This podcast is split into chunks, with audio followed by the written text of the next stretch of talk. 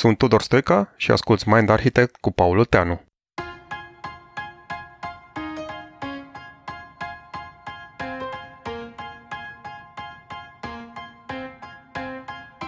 Știai că absolut toate deciziile noastre sunt emoționale? În episodul acesta vei afla care parte din creierul nostru călătorește în timp și care parte nu vorbește, pentru că pur și simplu nu știe să vorbească. Iar dacă îți place ce ai auzit, nu numai că poți intra pe mindarchitect.ro pentru alte episoade și resurse, dar ne poți susține pentru a continua producția acestui podcast pe pagina de Patreon de pe site-ul nostru. Paul, am auzit că o parte din creierul nostru poate călători în timp. E adevărat? Este cea mai uh, nouă și evoluată parte. Fac un pic trimitere la un episod pe care noi l-am tras uh, acum ceva timp și anume creierul triun. Și acolo povesteam noi că avem trei structuri corticale care corespund unor pe perioade diferite din evoluție, reptilianul, limbicul și cu neocortexul. Partea care știe să călătorească mental în timp e neocortexul. Și neocortexul nostru e o metaforă la care eu țin mult cumva în relație cu părțile astea trei, ca să facem conversația mai simplă. În loc să vorbim despre trei uh, părți din creier, creierul triun, o să vorbim despre două personaje care, fie că știm, fie că nu, ele trăiesc în capul nostru. E o metaforă a unui neurocercetător pe care îl cheamă Jonathan Haidt, și a publicat-o prima dată într-o carte care se cheamă Ipoteza fericirii. Very nice, o recomand oricui ne ascultă. Și Haidt a zis așa că primele două structuri din capul nostru, respectiv reptilianul și cu sistemul limbic, împreună le putem asocia sau asemui așa unui elefant. Reptilianul și cu limbicul sunt elefantul. Elefantul e bătrân, e, are sute de milioane de ani, foarte puternic, tocmai pentru că e atât de bătrân. Elefantul e o vietate simplă care nu folosește cuvinte, nu are funcții verbale și e preocupat de supraviețuire. Elefantul, în relație cu ce spuneai tu, Tudor, e blocat în prezent. Adică el trăiește permanent în prezent, scanează prezentul după amenințări și lucruri bune pentru supraviețuire. Și acum 150.000, 200.000 de ani a crescut peste elefantul ăsta un călăreț, adică neocortexul. Și călărețul are toate funcțiile pe care elefantul nu le are cumva, adică are capacitatea de a folosi cuvinte, limbaj, povesteam noi asta și la creierul triun, una din diferențe, Călărețul vede în depărtare, poate să călătorească mental în timp, să-și amintească trecutul sau să anticipeze viitorul. Călărețul are funcții superioare, planificare, imaginație, problem solving și așa mai departe, dar marea provocare aici e că călărețul nostru funcționează, al oricărora dintre noi, doar atâta timp cât stă elefantul liniștit. Și asta cumva e o temă centrală a ce o să vorbim în episodul ăsta, diferențele între călăreț și elefant funcții diferite și cum ne ajută, cum ne încurcă să știm despre personajele astea două din capul nostru. Foarte interesant, foarte interesant. Uite, mie mi-aduce aminte ce povestești tu de călărești și de elefant, o întâmplare din copilăria mea. Când eram uh, mic, aveam o bicicletă Pegas. O bicicletă din aia cu... Cu roată groasă în spate? Cu coarne lungi, așa? Cu coarne lungi, de aia mă gândeam și eu. Exact. Și cu șa din aia lungă. Uh-huh. Și cred că aveam șase sau șapte ani de zile și m-am gândit eu să testez să văd ce se întâmplă dacă pedalez cât pot eu de tare și frânez numai cu roata din față. Eram de mic. Eram... Anticip... Vezi, călărețul nostru anticipează, de are de Dorin. Exact. Da, nu, da. Asta, asta era călărețul meu, știi, care zicea, bă, dar ce se întâmplă, știi, nou cortexul meu probabil că voia să, curios. să fac o, era curios, da, voia să fac un experiment. Ei, am ales eu o stradă de pe lângă bunicii mei care era un pic în pantă ca să prind viteză ca lumea, știi, că voiam să testez pe bun, adică nu voiam să... Facem uh, treaba treabă. Da. Și am pedalat cât am putut eu de tare și am apăsat frâna pe față. Și în momentul ăla s-a întâmplat ca la fizică, știi? Un, un corp care se deplasează pe un plan înclinat. Exact. Și a continuat mișcarea în planul respectiv. Da, în planul da, da, da. Exact. E, în momentul în care am sărit peste ghidonul ăla, că l a fost norocul, că ghidonul ăla cu furca aia, am încă, încăput prin furca aia, deci am sărit, bicicleta a rămas în urmă, eu am continuat să... Te duci. Uh, am sărit peste, exact, am sărit peste ghidon, prin ghidon și am făcut două tumbe. Asta mi-a povestit frate meu care asista la, uh, Ma, la acest... Și eu cred că l-a fost uh, elefantul, nu cred eu că era... Ăla care a făcut două tumbe. Ăla care a făcut tumbe, da, care a pus mâinile și care... Da, și uite clar. Așa, Așa cred eu că au acționat sistemele astea de care povestești tu. Mie mi se pare foarte meu. fain că tu ai mai avut un exemplu în uh, episodul nostru Creierul Triun, tot cu o săritură. Deci la tine cumva tu ai un elefant săritor care când dă de belea sare. da, cam așa a fost. Adică călărețul tău a fost curios să simuleze experiența asta. Elefantul a fost uh, dornic că nu avea experiențe anterioare similare trăite ca să apară acolo un red flag care să zică bă, nu, asta nu se termine cu bine și când s-a întâmplat partea nasoală și a izburat peste ghidon, a preluat controlul, a dispărut cogniția complexă, călărețul a fost out of service momentan și elefantul a făcut ce a știut el mai bine ca să, protejeze, să te protejeze la impact. Cam uh, asta s-a întâmplat. Mi-a venit mie un exemplu acum că vreau să și validez cumva teoria asta călăreț-elefant. Dragilor, până anii 2000 uh, a luat premiul Nobel pentru economie un individ pe care îl cheamă Daniel Kahneman, împreună, mă rog, trebuia să ia premiu și un coleg de-ai lui cu care a făcut cercetări, pe care îl chema Amos Versky, dar care a murit înainte să apuce ei să fie premiați cu asta. Și Kahneman e un psiholog care a luat premiul Nobel pentru economie, demonstrând că noi avem două sisteme mentale, sistem 1, sistem 2. Sistemul 1 e elefantul, că e primul, cel mai bătrân. Sistemul 2 e călărețul, ăsta e evoluat și cu cogniție complexă. Sistemul 1 e gândirea rapidă sau emoția, dacă ați vrea, să legăm teorii. Kahneman îi zicea sistemul 1, Freud îi zicea mintea inconștientă și neuroștiința îi spune sistem limbic plus uh, creier reptilian sau elefant, iar călărețul e rațiunea, cum i-ar fi zis Freud, în creierul triun neocortexul și în metafora lui Jonathan Haidt călărețul, cum ar veni. Și ăsta, Kahneman a luat premiul Nobel pentru economie demonstrând în esență că toate deciziile noastre, chiar dacă sunt cu participarea călărețului ocazi- ocazional, le ia elefantul. Sau vin cu inputul de date brute pe care le dă elefantul. Și chestia asta a fost revoluționară în esență pentru lumea în care trăim și pentru economie în mod particular, mm. pentru că am demonstrat că noi nu suntem niște calculatoare care pun în, ba- în balanță costul de oportunitate și iau cea mai bună decizie cu datele disponibile, ci o mare încărcătură emoțională în tot ce facem și în toate deciziile pe care le dăm, le, bă, pe care le luăm, scuze. Și e relevant ca oamenii să știe asta, că e practic un breakthrough E o descoperire care a schimbat uh, regulile jocului și în economie și în psihologie.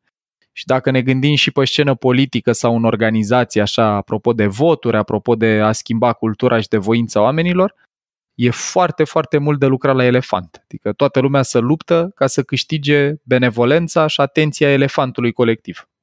E clar că vorbeai de schimbare acum și fac legătura. Într-adevăr, într-o organizație când începi să faci schimbări, ceea ce am făcut până acum, mm-hmm. încerc să aduc argumente, să explici logic, dar pe urmă observ că apare rezistență, frustrare, apare emoții. Exact. Asta de fapt vrei să ne spui, nu? Da, și mai eu construiesc pe exemplu pe care l-ai adus în discuție cu transformări în organizații, ce ne arată foarte clar metafora asta și cu descoperirea lui Kahneman e că să înțelegem lucruri cognitiv, rațional, să avem cunoaștere e doar primul pas. Adică să înțeleg că în public speaking m-ar ajuta să mă port într-un anume fel, să mă uit în ochii publicului, să dau din mâini, să schimb slide-uri, să fac una sau alta, e primul pas, e foarte folositor. Dar de la a înțelege călărețul la a putea să o trăiască elefantul e o mare, mare diferență. Pentru că între vietățile astea două, între structurile astea corticale, sunt niște diferențe foarte, foarte mari și o să vă listrez doar trei. Dragilor, călărețul e focalizat pe probleme complexe, elefantul știe să rezolve doar probleme simple. Cățelul nostru care e elefant pur nu știe să facă calcule matematice complexe, să scrie poezii sau să anticipeze viitorul. Deci, dar știe să fugă când tună afară sau când îl speriem sau când vede mâncare să meargă către simple, elefantul complexe, călărețul. 2. Călărețul știe să fie focat sau călărețul e flexibil dacă vreți și deschis la nou. Neocortexul călărețul e partea din creierul nostru care zice da ce ar fi dacă am încerca așa, dar cum ar fi dacă am încerca așa. Imaginație și deschidere. Elefantul are o înclinație puternică la rigiditate. De aia dacă, de exemplu, ne schimbăm domiciliu sau locul de muncă și plecăm către casă sau birou nou și nu ne concentrăm atenția, o luăm tot către la vechi că elefantul știe să meargă pe drumurile bătătorite. El are inclinația asta mare la rigiditate și asta nu-i doar la chestii fizice cu drumul, e și la, nu știu, credințe. Dacă am o convingere care m-a servit 10 ani, nu sunt foarte dornic emoțional să mi-o schimb. E nevoie să fie călărețul la putere ca să am deschidere la a negocia convingerea respectivă. Și a treia diferență importantă tare pentru oamenii care ne ascultă e călărețul e focalizat pe informație pozitivă, adică în esență vrea să ne fie mai bine. Elefantul e focalizat pe informație negativă, adică vrea să nu ne fie mai rău. El nu e personajul negativ în ecuația asta, el e doar partea foarte preocupată de supraviețuire. Și atunci când noi suntem prezentați într-o ședință, de exemplu, cu ceva ce elefantul nostru percepe amenințător, ăsta se trezește, îi fură călărețului controlul, îi ia sângele și oxigenul la nivel neurologic și deschiderea noastră la conversație dispare. Lucru pe care sunt convins că voi l-ați trăit în, în organizații și în ședințe de management și așa mai departe. O, Astea da, sunt trei diferențe. Înțeles. Uh, așa, doar atâta zic că sunt trei diferențe dintr-un spectru mult mai amplu de diferențe, dar sunt trei foarte importante. Acum că zici și povesteai și de public speaking, eu am făcut public speaking, adică mă duceam cu ușurință și vorbeam în fața la 100 de oameni despre mm-hmm. un uh, topic tehnic fără niciun fel de problemă. Și la un mm-hmm. moment dat mi-aduc aminte că îmi propusesem să ies pe scenă ca să recunosc meritele unor oameni și mm-hmm. uite, chiar tu Frumos. aici de față era Așa. unul din uh, subiecte și nu mai făcusem, dar mă pregătisem, eram extrem de confident în mine că pot să o fac. Și am urcat pe scenă și efectiv am simțit că mi se taie răsuflarea și pe lângă faptul că m-am bâlbâit și n-am mai fost în stare să zic nimic, am îndrugat câteva nume, am uitat altele pe care voiam să le spun și m-am, m-am, a, a fost un blocaj efectiv, nu mai făcusem până atunci. Mm-hmm. Dorin, unul la mână, vreau doar să spun așa pentru cei care ne ascultă că mie atunci nu mi-a căzut călărețul deloc. Uh, și a doua erau foarte mulți oameni, erau 800 de oameni, nu în sală, adică era serioasă treaba. Erau vreo 800 de oameni, dar eu mă uitam după tine, că te căutam din privire și voiam să zic că uite, îl recunosc pe Tudor pentru ce făcusești tu la momentul respectiv. Și cred că m-am panicat că nu te văzusem, unul uh-huh. la mână și doi la mână pe ideea că, că efectiv vorbesc de ceva personal și nu neapărat de date. Adică eram, eram sigur de mine să vorbesc despre date, facts, figures, mai predam cursuri. Dar da. a, a fost ceva diferit și efectiv m-a blocat. Adică Ai zis un cuvânt tare important, Dorin, acolo și anume a fost ceva diferit. Apropo de diferențele alea de care vorbeam noi a mai devreme. ceva nou, da. Aia e treaba.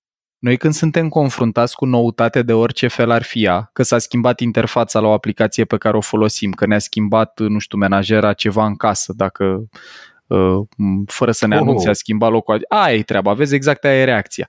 Elefantului nostru instantaneu îi să aprind uh, red flag-uri, să aprind uh, beculețele de avarie, pentru că noutatea în trecutul nostru evolutiv, elefantul ăsta vă amintesc că are vreo 250 de milioane de ani, cel puțin,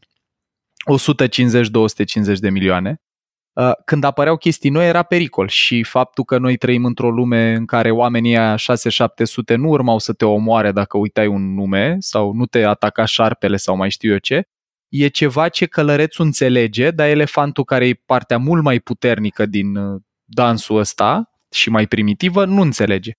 Și când a fost noutate, ce s-a întâmplat mental acolo la tine e că au dispărut numele și ideile pe care călărețul tău le avea în continuare, că șanse mari când te-ai așezat că ți-ai amintit tot. Exact, și le repetasem. Nu? Aia e.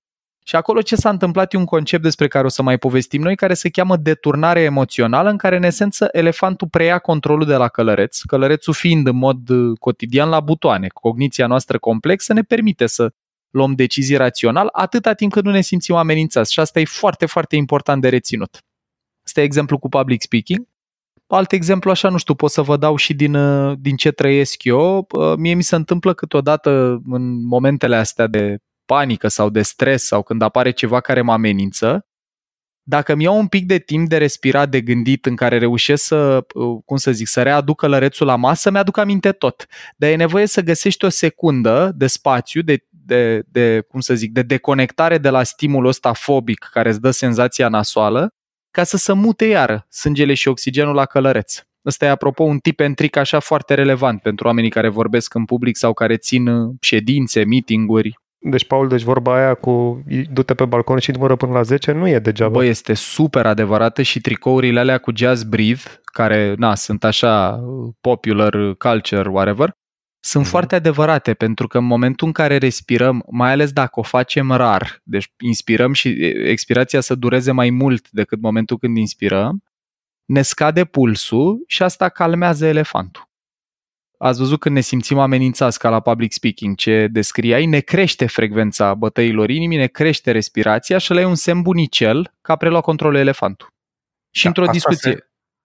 Ă, te rog, zi. Da, nu doar atât, vreau să zic că nici nu trebuie să fie public speaking. Eu mă observ când mi se întâmplă asta și în discuții acasă sau în, într-un curs sau nu știu, într-un moment când încep să mă simt amenințat sau cineva zice ceva care mă enervează, chiar dacă călărețul meu reușește să ține elefantul să n-apară un comportament exterior, eu simt modificări în, în corp, simt că îmi bate inima mai tare, simt că m-am înroșit, simt că apar modificări fiziologice și ăsta e un indicator bun pentru că elefantul comunică cu noi doar cu stări și senzații, nu cu cuvinte.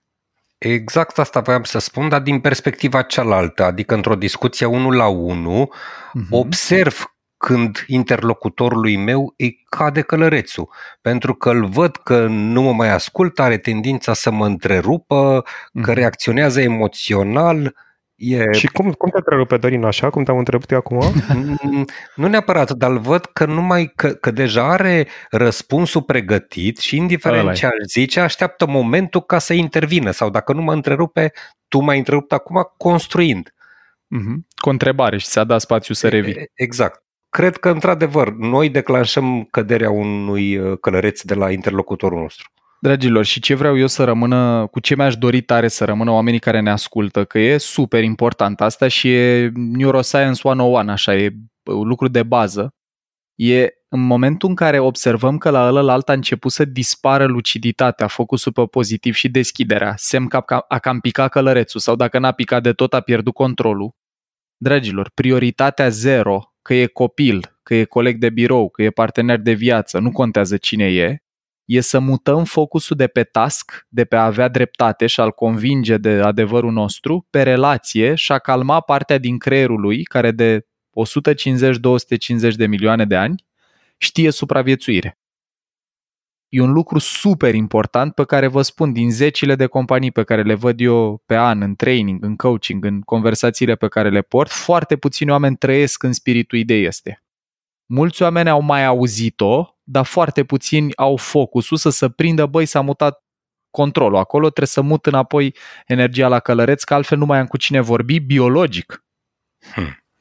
Bun, de, extraordinar, dar ce fac când îi dobor călărețul și în cădere mi-l doboară și pe al meu? Adică mă trage și pe mine și suntem amândoi numai elefanți. Adică într-o dispută din asta unul la unul, uh-huh. la un moment dat îmi cade și mie, că mă enervează pot să vă zic ce fac eu, n-am o soluție ce universală, dar eu în situațiile astea ce fac când observ că mi-a cam picat luciditatea, înainte să rămân fără resurse mentale de tot, deci înainte să devin defensiv total, că dacă am ajuns în spațiul ăla nu mai am control, că nu mai am practic awareness, nu mai dau seama ce fac, a preluat control o parte mult mai emoțională și instinctuală din mine. Dar cât încă am awareness, pun pauze, zic, dragilor, eu am obosit un pic sau zic, băi, uite, eu nu, nu mai pot să continui acum, am nevoie de 5 minute. Ah. Mă duc, mă deconectez de la stimul, de la conversație, respir, îmi focalizez atenția pe altceva, că aici e super important, să nu rămâi conectat la lucru care te enervează. Adică să nu te duci pe ah. balcon să te gândești cât de nedrept e ce-ți face ăla și că tu ți-ai făcut treaba bine și că nu-i corect ce argumente să-i mai dau și chestiile astea. Deci trebuie să mă Aia e treaba. Aia e treaba. Și de aia meditația, de exemplu, e un super antrenor de călăreț, pentru că atunci când îți focalizezi atenția pe respirație, respirația unul la mână nu este amenințătoare și doi la mână îți permite să-ți focalizeze atenția pe ceva care nu are niciun fel de încărcătură emoțională. Și în momentul ăla se calmează practic elefantul și poți să reintri în conversație mult mai constructiv. Ăsta e un lucru important. Tot construim pe ideea asta, uite, apropo de probleme complexe, probleme simple, ce știu fiecare. Dacă avem de purtat o discuție complexă, gen o sesiune de feedback la birou, în care trebuie să-i zicem unui coleg ceva ce sunt șanse mari că nu prea o să vrea să audă, Păi, dragilor, atunci e bine să o bugetăm în calendar pe asta, ca timp, în perioada din zi în care sunt șansele cele mai mari că omul ăla are călărețul puternic. Adică ori dimineața, ori preferabil când e elefantul mod normal mai liniștit, adică după masă. Sunt niște cercetări interesante pe care eu le-am împărtășit și cu niște procurori, cum că, de exemplu, judecătorii dau cele mai aspre sentințe exact înainte de pauza de masă, pentru că senzația de foame declanșează elefantul. Știți reclamele la Snickers? Uh-huh. Da. și da. cele mai clemente imediat după pauza de masă, pentru că atunci elefantul e cumva sedat. Cam asta mm. e. Uh, ăsta e alt exemplu. Paul, fascinantă discuția despre călăre și elefant, uh, foarte tare, foarte tare. E Mulțumim un univers mult. chestia asta. Eu o tot studiez de vreo 3-4 ani și băi, da, tot mai găsesc câte o cercetare nouă, câte o carte nouă care îmi dă câte o perspectivă nouă. Mai vreau doar așa la final să vă zic una interesantă apropo de aia care am început călătorit un timp. Dacă ați avut senzația, de exemplu, că de la o vârstă încolo timpul trece mult mai repede. Da. E, asta se întâmplă pentru că atunci când suntem copiluți, când suntem mici, călărețul fiind subdezvoltat, neocortexul față de limbic și reptilian, că e un decalaj de dezvoltare mare între ele, noi ne cam naștem cu elefantul funcțional și călărețul nostru se dezvoltă până spre 21-24 de ani. Și când suntem mici suntem blocați hardware în prezent pentru că nu avem partea care poate să simuleze viitorul așa bine dezvoltat pe măsură ce trece timpul, mai ales după 21-24, și jobul ne solicită mult mai mult neocortexul decât alte părți din creier și că, da, probleme complexe, flexibilitate și așa mai departe și de aia pentru că stăm tot timpul și anticipăm viitorul, avem senzația că trece timpul mai repede că pierdem prezentul. Ce Ăștia tare. cel mai bine lucrează în echipă. Adică nu e unul personajul pozitiv, unul negativ, trebuie să învățăm să-i ținem în echilibru că fiecare face ceva foarte bine dar despre asta în episoade viitoare. Mulțumim frumos! Paul, mulțumim! Să avem călăreț strong, elefant prietenos și să ne auzim cu bine!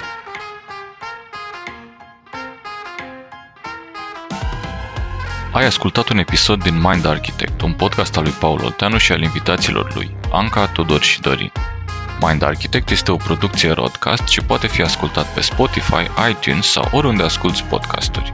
La Mind Architect contribuie cu vocea lui și Vlad Bogos. Abonează-te la podcast pentru episoadele viitoare, iar dacă vrei să ne susții pentru a continua producția acestui podcast, intră pe mindarchitect.ro în secțiunea Donează sau dă-ne un share în rețeaua ta.